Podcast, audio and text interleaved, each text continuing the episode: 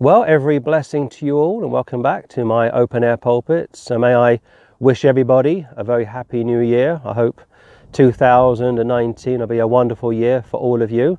If 2018 wasn't such a great year, if perhaps you went off the tracks, hit the buffers, or perhaps some of you have been backsliding, somewhat indifferent, lukewarm, maybe some of you have lost your first love May I suggest you repent of such, confess your sins to the Lord, and start all over again. One of the great things about our wonderful God is that He gives us multiple chances to return back into fellowship with Him.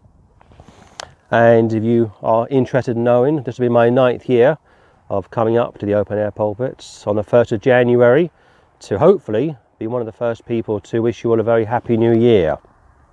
Let's start today, if we may, and it's very mild it's around six degrees Celsius, bit of a wind, but it's sunny, it's crisp, and you know me, once I start something, I always aim to finish.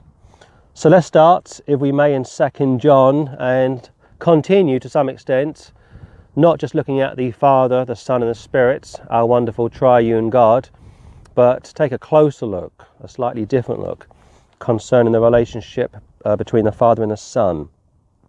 Second John, let's begin, if we may, in verse 3. Grace be with you, mercy and peace from God the Father and from the Lord Jesus Christ, the Son of the Father, in truth and love. What a wonderful way to begin a New Year's Day video.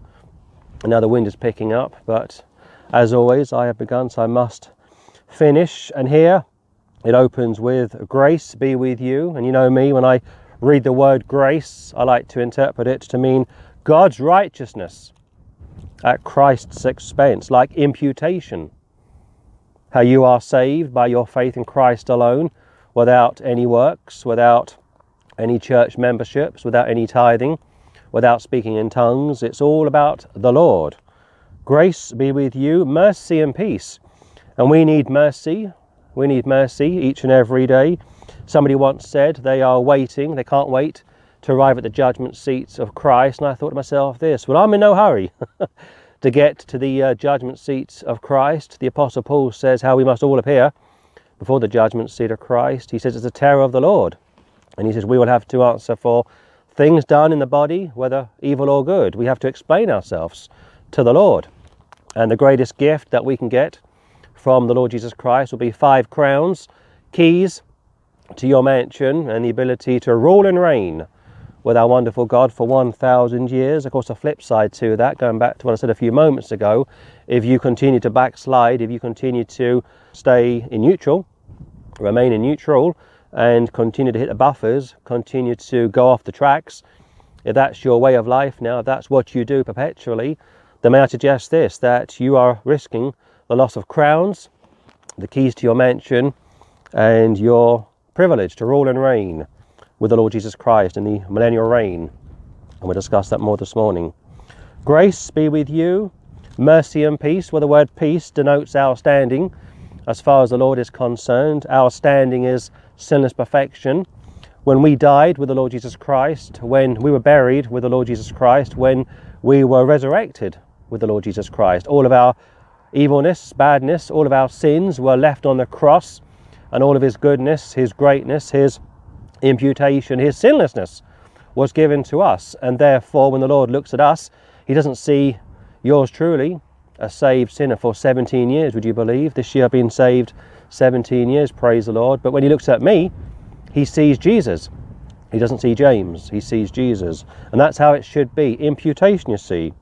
Also, peace, the perfect peace which passes all understanding, from God the Father person number one, and from the Lord Jesus Christ, person number two, the Son of the Father in truth and love. This description, Son of the Father, is only found once in the New Testaments. And let's go back, if we may, to the family analogy.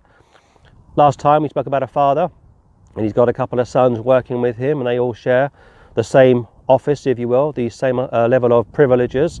They all have access to the checkbook, the uh, safe, the combination to the safe. Let's slightly change it. Let's say you've got three brothers, three brothers all around the same age, and they all run the business. It's a family firm. Brother A, brother B, brother C. And on the top of their headed paper, it says just that a family firm, brother A, B, and C, they all have access to the checkbook, they all have keys to the office, they all have access to the, uh, the safe. They're all co equal. And the minute I say that, you know what I'm referring to? A family unit, a close knit family unit. Grace be with you, mercy and peace from God the Father and from the Lord Jesus Christ. So in the scripture, every time God the Father is mentioned, and I mean every time that God the Father is mentioned, with the exception perhaps of one or two places, but every time that God the Father is mentioned in scripture, he's always mentioned first. Then it's the Lord Jesus Christ, and then it's the Holy Ghost. But of course, you know that the Father and the Son, sometimes referred to as the Word of God, and the Spirit are all co equal. And I spent three hours doing three videos at the end of last year showing you from the scripture how the Father is eternal, how the Word of God is eternal, and how the Holy Ghost is eternal, and how they all share the same privileges, the same power, the same uh, office, if you will. They're all co equal partners in the creation of the world, in the resurrection of the Lord Jesus Christ, and in regenerating those of us which are saved.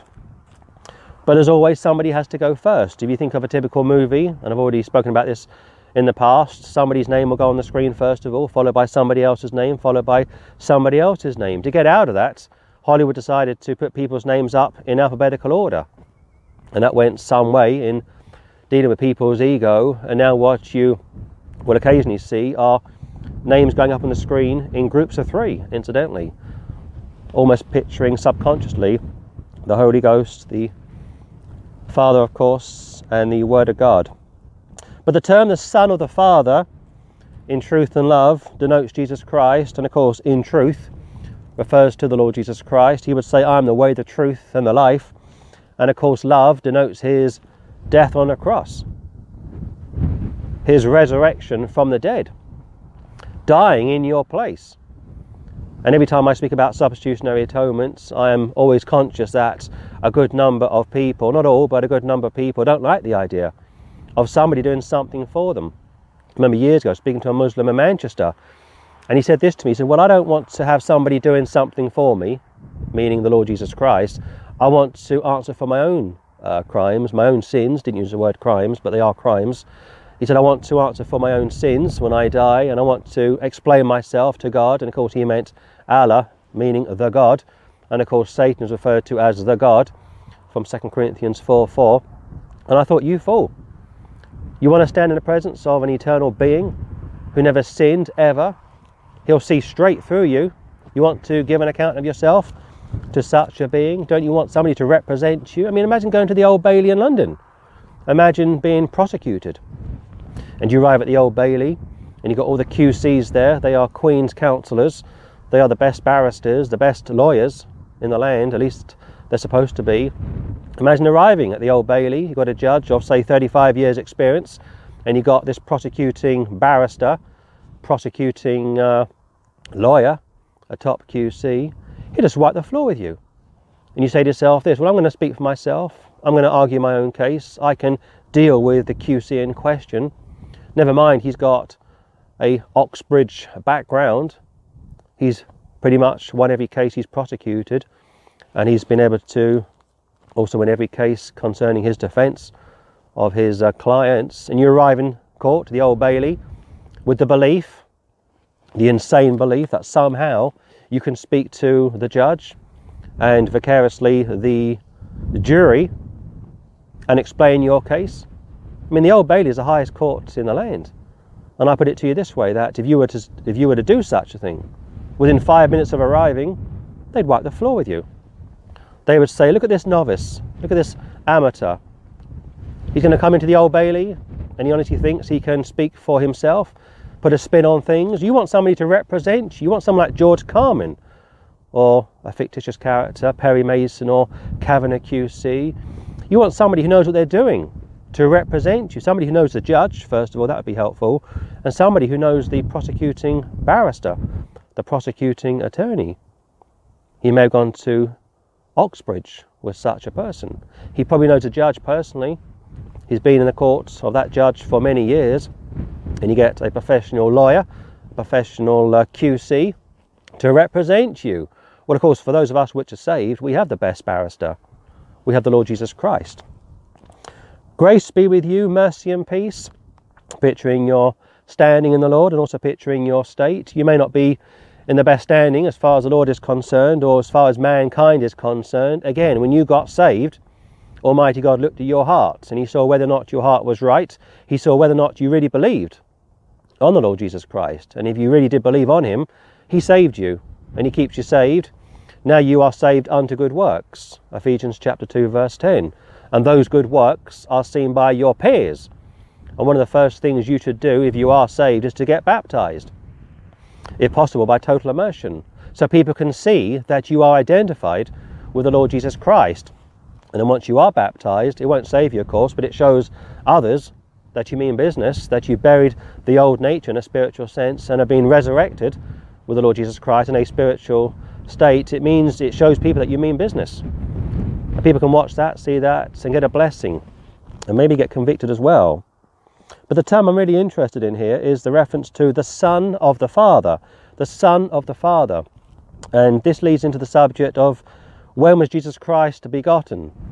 Now, there's really just two views when it comes to when was he begotten, or how should we understand the doctrine of Christ's incarnation. The first position is referred to as incarnational, incarnational sonship, and the second view is, is uh, described as uh, eternal generation. Now, eternal generation and incarnational sonship, bit of a mouthful, so bear with me.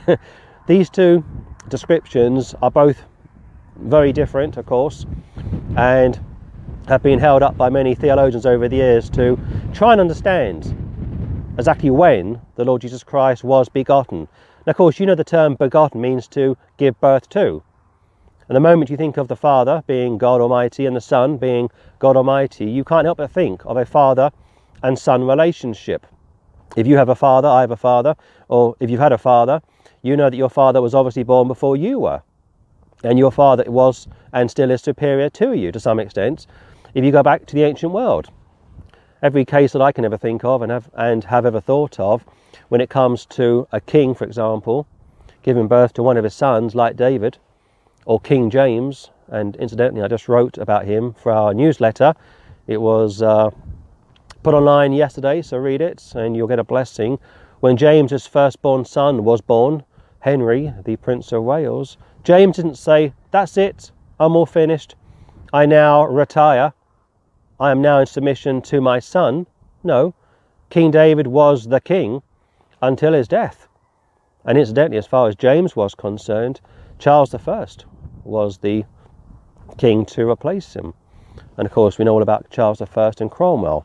But if you think of Chinese dynasties or Japanese dynasties, you may have the exception, the very rare exception, when a king witnessed the birth of his firstborn son, perhaps bowing out. That's pretty rare. Go back to the Bible, David or Saul or Solomon or any of the kings back in the Old Testament, they had multiple sons, especially David and Solomon, but David especially. And when David saw the birth of Solomon, when Solomon was born, David didn't say, That's it, I'm now out of the picture. David was still the king until he died. In fact, even before he died, he handed over the keys to the kingdom to Solomon, and of course, Solomon would naturally replace King David. But we think of the Father, God the Father, and we think of the Son, God the Son. We have to think to ourselves this, or we should ask ourselves the question what does that actually mean? What does it mean when we speak about God the Father or God the Son? Again, a father is born first, obviously, then the son comes later. And the son is always in submission to his father. When King Henry was born to James and Anne, he was still the son's king, but he wasn't over the king. He was in submission to the king. So the term incarnational sonship deals with the belief that when Christ was begotten, how the Word became flesh, John chapter 1, and dwelt among us, and we beheld his glory as of the only begotten Son of God, full of grace and truth, so on and so forth. When he was begotten, when the Word of God was begotten, or when the Word of God took on human form, the belief is that at that moment, referred to again as incarnational sonship, the Word becomes the Son of God and he becomes just that, the Son of God. The other position is eternal generation or eternal sonship. Now, around 15 or 16 years ago, or thereabouts, John MacArthur had a change of heart. For many years, John MacArthur was of the belief that Jesus Christ was begotten in time. Because the Word of God says, Thou art my Son, this day have I begotten thee. That's found three times in the Scripture once in the Old Testament, twice in the New. And quite rightly, when MacArthur saw that, and he got a few things right, and that may have been one of them, he said to himself, Well, Christ must have been begotten in time. Because this day have I begotten thee is speaking about a point in time. There was a point in time when the triune God created the heavens, the earth, the solar system, so on and so forth, and then begins to create planet Earth, the animals, probably the angels as well, and mankind. And there was a point in time when the Father, Son, and Spirit said, Now is a time for the Word of God to enter into the human race. Now is a time for the Word of God, at that time, the Lord Jesus Christ, to die for the sins of the world. And now is a time for the Son of God to be resurrected from the dead. And in the future, now is a time for the Lord Jesus Christ to, number one, rapture his church, and number two, return seven years later to rule and reign for 1,000 years. These are points in time. And the Calvinists and many others don't like the idea of incarnational sonship, that Christ was begotten in time. They feel that somehow demotes him. It doesn't really, but they believe it nonetheless. So what they do is they say, well, let's hold to another view. Let's say he was begotten in eternity past. Now, that doesn't make any sense because eternity past and eternity future is obviously outside of time. There's no beginning, there's no end. But to get around the issue of Christ being begotten in time, like the Word of God becoming the Son of God, they have to have Christ begotten in eternity past. And of course, the third view, which is a compromise, a bit of a fudge, is to spiritualize it and say that Jesus Christ wasn't actually begotten as such, it's figurative language. And of course, if you start to spiritualize the incarnation concerning if he was begotten in time or before time, where else do you draw the line? And that's why a lot of people don't believe in the millennial reign of Christ either. They spiritualize that. They can't understand, they can't comprehend why the Lord is going to re implement the sacrifices, animal sacrifices, during the thousand years of Christ on the earth. They don't like the idea of that, nor the third temple, Revelation chapter 11. And they say, well, that must be spiritual language. And they force Revelation 11 to become spiritual. They say, well, our bodies are the temple of the Holy Ghost, 1 Corinthians 3 and 1 Corinthians 6. And of course, they miss out on a great blessing. They miss out on the millennial reign. And also, they miss out on one of the blessings for living holy. Because if you don't live holy after you are saved, if you don't turn from all of your sins after you are saved, and continue to put the old man to death after you are saved, and yield to the Holy Ghost after you are saved, then crowns will be lost. You may forfeit your right to rule and reign. In fact, it's not even a right, it's a privilege. It's not a right, it's a privilege. You may forfeit your privilege to rule and reign, and therefore they spiritualize the millennial reign and also the rapture and other wonderful subjects and miss out on a great blessing. Grace be with you, mercy and peace from God the Father, person number one, and from the Lord Jesus Christ, person number two, the Son of the Father, a unique relationship in truth and love. So, straight away, you see there's a close relationship a father and a son. And David was close to Solomon, very close. Many of the dynasties from China and Japan and also Great Britain, going back to King James, he was very close to Henry, his firstborn son.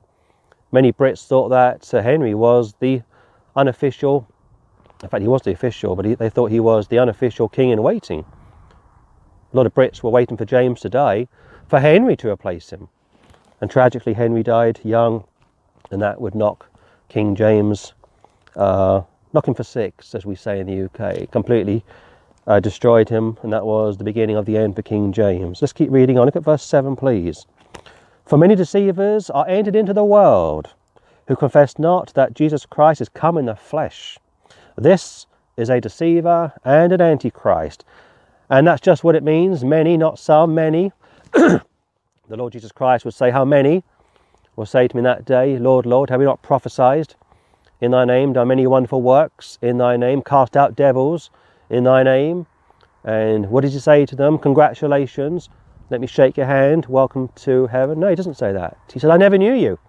I never knew you. Depart from me, that workers, you that practice iniquity, you workers of iniquity. But he condemns them. He condemns such people. He doesn't congratulate them. But that term, I never knew you, deals with one's intimacy with the Saviour. Back in the Old Testament, it says Cain knew his wife. Means it means he had a relationship with her, intercourse with her. And when the Lord says, "I never knew you," it means I didn't know you in a close sense, in, in, in a intimate sense. I knew of you, of course, because I'm omnipresent, omniscient, and omnipotent, but I didn't know you in the sense that a father knows his son. Again, the same terminology. This is my beloved son. Hear ye him. Very proud of him. So on and so forth. And therefore it says, For many deceivers, not some, but many, excuse me, many deceivers are entered into the world, going back to the days of the Apostle John, going back to the days of the Apostle Paul.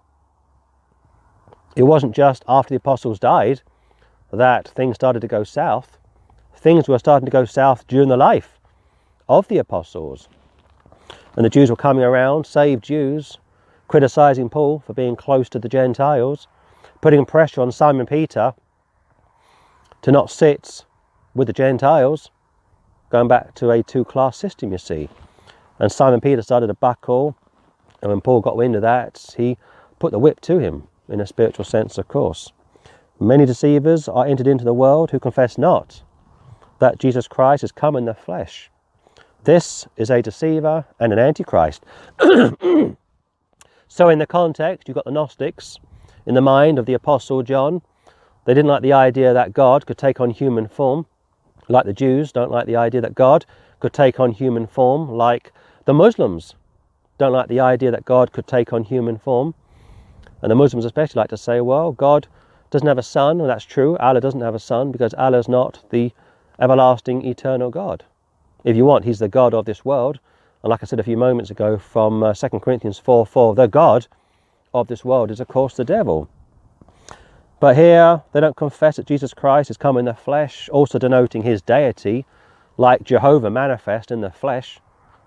Let's really get down to business. Jehovah manifest in the flesh El Gibbor, manifest in the flesh, Elohim, El Shaddai, manifest in the flesh, Adonai, manifest in the flesh. That's why the Jews took up stones to throw at him.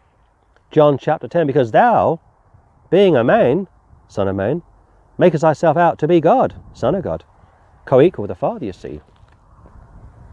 Look to yourselves, verse 8, that we lose not those things which we have wrought, but that we receive a full reward, judgment seat of Christ.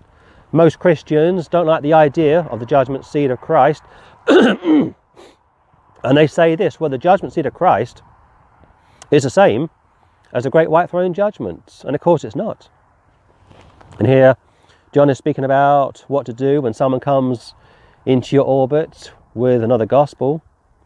Paul told you that such Another gospel was an accursed gospel from Galatians chapter 1.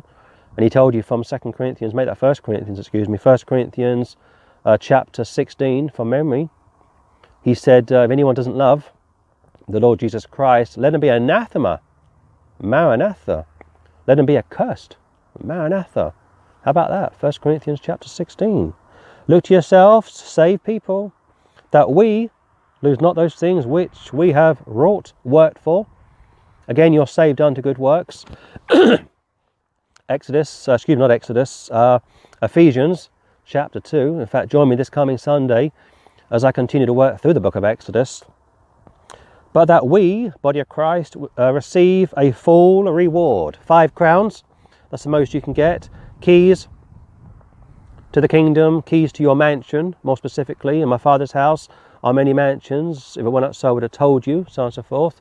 And also the ability to rule and reign with the Lord Jesus Christ on the earth, with angels in submission to you. I mean, who wants to miss out on that? Who in their right mind wants to miss out on that? And yet the stakes are so high. Look at verse 9. Whosoever transgresseth and abideth not in the doctrine of Christ hath not God. He that abideth in the doctrine of Christ, he hath both the Father and the Son. Two people, Father and the Son. Two personal masculine pronouns. You say, I don't understand the Trinity. Well, first of all, you weren't told to understand it. So what do most people do that don't understand it? Not all, but what most what do most people do? Well, they either spiritualize it or they reject the Trinity altogether and become guilty of modalism. That God is not three persons, like three distinct persons, but three parts. And they say this that God the Father's body is the Lord Jesus Christ, his spirit is the Holy Ghost, and he is the soul. That's what they believe. That is modalism. That's not Bible. That's a concept of man. And again, people say, well, the Catholic Church holds to the Trinity, so I suggest we throw it out. Listen, one more time, if I may. Just because the Church of Rome believe in the Trinity, the virgin birth, the second coming, the bodily resurrection of the Lord Jesus Christ, the miracles, the New Testament being 27 books, just because they agree with us, let's be quite clear, they agree with us, we don't agree with them, the, the uh, Catholic Church came much later, like 4th, 5th century, just because they believe what we believe, just because they agree with what we believe in and accept and receive, doesn't mean that we should throw it out because they hold to such beliefs and doctrines. Don't be so foolish. All this paranoia going on at the moment, all these wars going on concerning Bryan Denlinger and Steven Anderson arguing, fighting over the Trinity and the timing of the rapture, wanting to be top dog in the King James community. That's what this is all about. And these proxy wars that are taking place, their disciples fighting each other, posting videos against each other. This is what the devil wants. He wants to allow these people to become more and more vicious more and more argumentative. And for those of us which are saved, for those of us which know we are saved, we don't want to get caught up in these battles. Let me say this to you if you've got time in your hands, if you are born again and you've got time in your hands, use that venom that you have. Use that backbone, if you want to call it that. Use that energy, that's a better word. Use that energy that you've got to go onto the streets and preach the gospel. Get the word of God out to unsaved people. This spiritual slaughter, which is doing the rounds all over the internet and has done for the last maybe three or four years now, it's disgracing Almighty God. And some of you people are really getting into it, aren't you?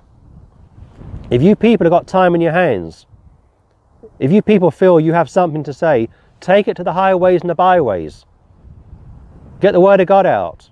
Preach the gospel. Get people saved. The Lord Jesus Christ isn't going to congratulate you as to the continual backbiting and these feuds, all based on jealousy, incidentally. And yes, we are to contend for the faith, which was once delivered unto the saints. And yes, we are to rebuke heretics. Absolutely. I made a video at the end of last year against Jesse Lee Peterson for our new channel, 2020. Eyes to see and ears to hear. And I'll put a link in the description box if you haven't seen that video. And if you haven't yet subscribed to the channel please do so and please tick the notification box. But I don't spend all of my time chasing after heretics and blasphemers. I go onto the streets I speak to people I try and get people saved. That's what you should be doing some of you brothers. You spend all your time online attacking this person or that person and you very rarely, if ever, give out tracts. And you never preach the gospel on the streets. I've never seen some of you brothers street preaching either. I'd love to see it sometime. Whosoever transgresseth and abideth not in the doctrine of Christ. What is the doctrine of Christ? Well, basically, how he has already died for all of your past, present, and future sins. He is the Lamb of God. He's the only person that will ever truly love you and cover all of your sins. What would John the Baptist say? Behold, the Lamb of God that taketh away the sin of the world. Your church can't do that. Your favourite YouTuber can't do that. Only the Lord Jesus Christ can do that. Hath not God. So therefore, the inference is pretty clear that if you haven't got the Son of God or the doctrine of Christ, you're not saved. Going back to Romans chapter 8, if the Spirit of God doesn't live inside of you, you're none of His. You're an unsaved, empty vessel. You might be very religious. You may be a member of a church. you may be associated with ministries. You may be the most religious person in your town. But again, if you haven't got the doctrine of Christ and transgresseth, in other words, you haven't yet appropriated the atonement, you haven't got Christ, unsaved. But he that abideth in the doctrine of Christ, he hath, present tense, both the Father and the Son. Look at verse 10. If there come any unto you and bring not this doctrine, receive him not into your house, neither bid him Godspeed. Don't even shake his hand. Someone like Jesse, for example, who doesn't believe that Jesus Christ is God. For he that biddeth him Godspeed is partaker of his evil deeds, guilt by association. Now, there are many subjects that we don't always understand as saved people. We can get things wrong. We can deviate from uh, classical Christianity and temporarily step out and become guilty of heresy. And it's my belief that a good number of heretics know they are wrong, but they can't stop digging the ditch because pride's got a hold of them. So what do they do? They keep on digging, but they know that they're wrong because they're born again, some of these people. And yes, technically, a heretic can be a saved person because a person wasn't saved to be a heretic, or when that person first got saved, they weren't a heretic. You can drift into heresy. If there come any unto you and bring not this doctrine, going back to the doctrine of Christ, verse 9, receive him or her not into your house. Don't open the door. And also, this is a great verse to deal with the Jehovah's Witnesses. Don't ever have them into your home. If you can, speak on the doorstep to them. They are bringing a poisonous gospel to you, another gospel, another Jesus, another spirit. Neither bid him Godspeed. Don't say, well, God bless you, or God go with you.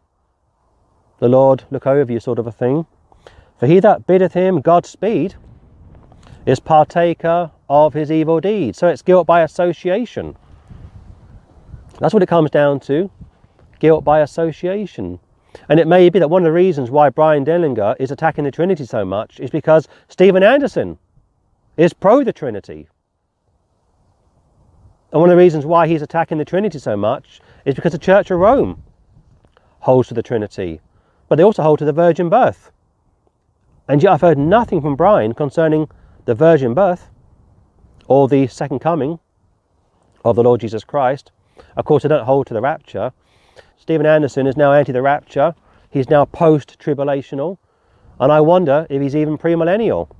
He hates Israel so much that he's lost himself a wonderful blessing. And just for the record, yes, I am premillennial and I am a Zionist. I make no bones about it.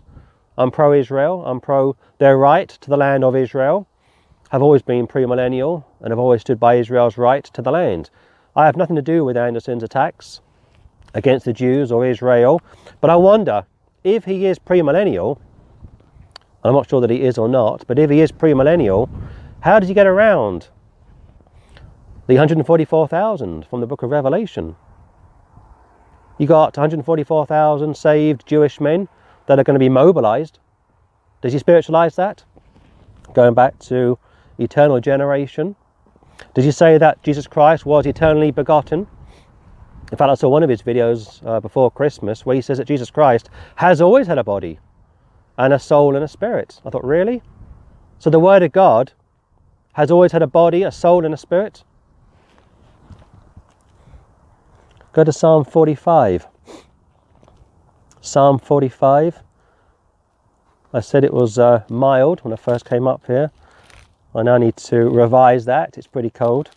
It's uh, very stormy, but it's okay. Like I said, I've been saved 17 years now, and I've been up here during far worse uh, New Year's days. New Year days, New Year's days, let me get that right. I've been up here for the last nine years doing this, and the purpose is quite simply to encourage all of you to keep on going. It says gospel, it says God, it says go. Go into all the world and preach the gospel to every creature. Be ready in season and out of season. And I think a lot of people, a lot of the crowd online that we've just spoken about, have got a lot of time on their hands. And they are being driven by jealousy. Who's top dog? Who's in charge of the King James movement? That's what it comes down to. Is it Anderson? Is it Denlinger? Is it this person? Is it that person? And they are fighting amongst themselves, like the Church of Rome did for centuries. Is it this Pope or is it that Pope? Is it the Jesuits being the Black Pope or is it the Pope of Rome, Bishop of Rome being the White Pope? Who's in charge? Who's top dog? This is what First Corinthians is all about. Some of you say you are of the house of Chloe. Some of you say you are of the house of Apollos.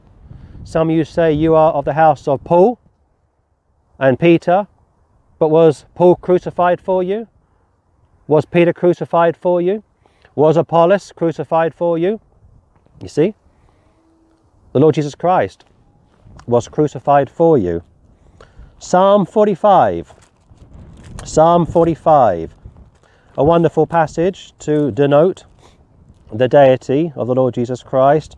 And let me say this to you that whether or not you hold to incarnation or sonship, how Christ was begotten in time or eternal generation, how he was begotten in eternity past, doesn't take away the fact that he is still God Almighty.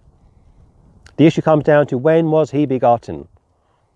It's either in time, before time, or if you can't handle either one of those two uh, points, you spiritualize it. And like I say, when you do that, you miss out on a great blessing. Psalm 45, look at verse 6 if you will. Thy throne, O God, is forever and ever. The sceptre of thy kingdom is a right sceptre. Thou lovest righteousness and hatest wickedness. Therefore, God, thy God, hath anointed thee with the oil of gladness above thy fellows. Thy throne, O God, David is speaking, Thy throne, O God, is forever and ever. David is writing, but here he's also quoting the words from, no doubt, uh, God the Father. The sceptre of thy kingdom is a right sceptre. Thou lovest righteousness and hatest wickedness. Not many religious people outside of the Lord Jesus Christ could, could claim such a thing. When I look back on uh, world history and religions in general, most of the religious leaders have been savages, concubines, sex slaves, vicious warlords. Also into idolatry, and I spent the last three Sundays studying the sin of idolatry going through the book of Exodus. And join me this coming Sunday, please, as I look at the third commandment dealing with blasphemy. A lot of blasphemers around today as well, blaspheme the nature of God. Thou lovest righteousness and hatest wickedness. Therefore, God, thy God, did you see that? Therefore, God, thy God, hath anointed thee with the oil of gladness above thy fellows. He has anointed you. He has given you an anointing. Jesus means Jehovah saves. Christ means the anointed one, the Messiah. Lord denotes his deity. And here David is speaking around what, 1000 BC? I think it is David from memory. I think he wrote the first 72 Psalms from memory. I may be slightly wrong when I say that, but the writer, I'll say that just to be on the safe side, the writer from Psalm 45 is dealing with a subject, a conversation concerning the Father and the Son. Isaiah records seven, and he wrote his uh, book, what, 700 BC? Thy throne, O God, is forever and ever.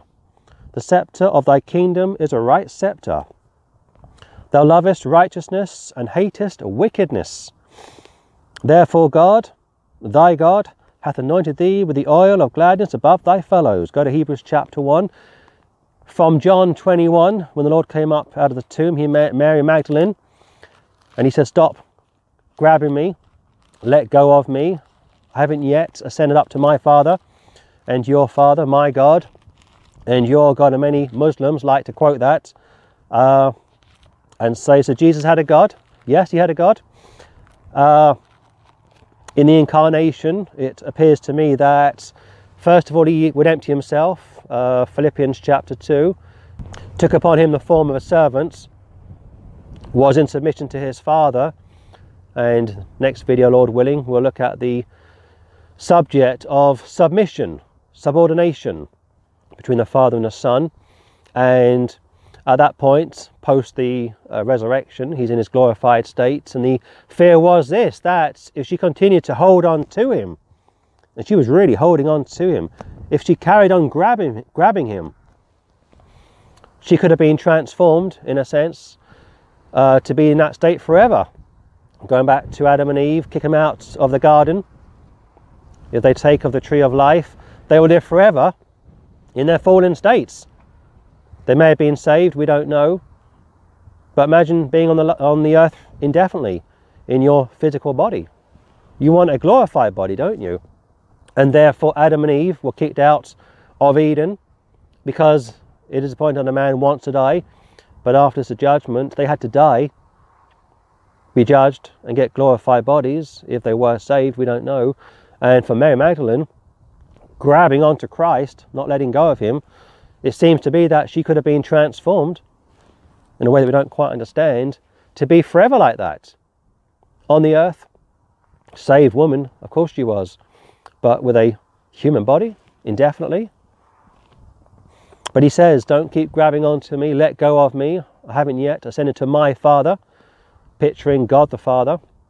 And again, Isaiah chapter 9 says how Jesus Christ is the Son of God, the mighty God, the everlasting Father, not God the Father. Not God the Father. Jesus Christ is the everlasting Father in reference to Israel as their Messiah, you see. Don't keep holding on to me, Mary, because I'm not yet ascended to my Father. You have to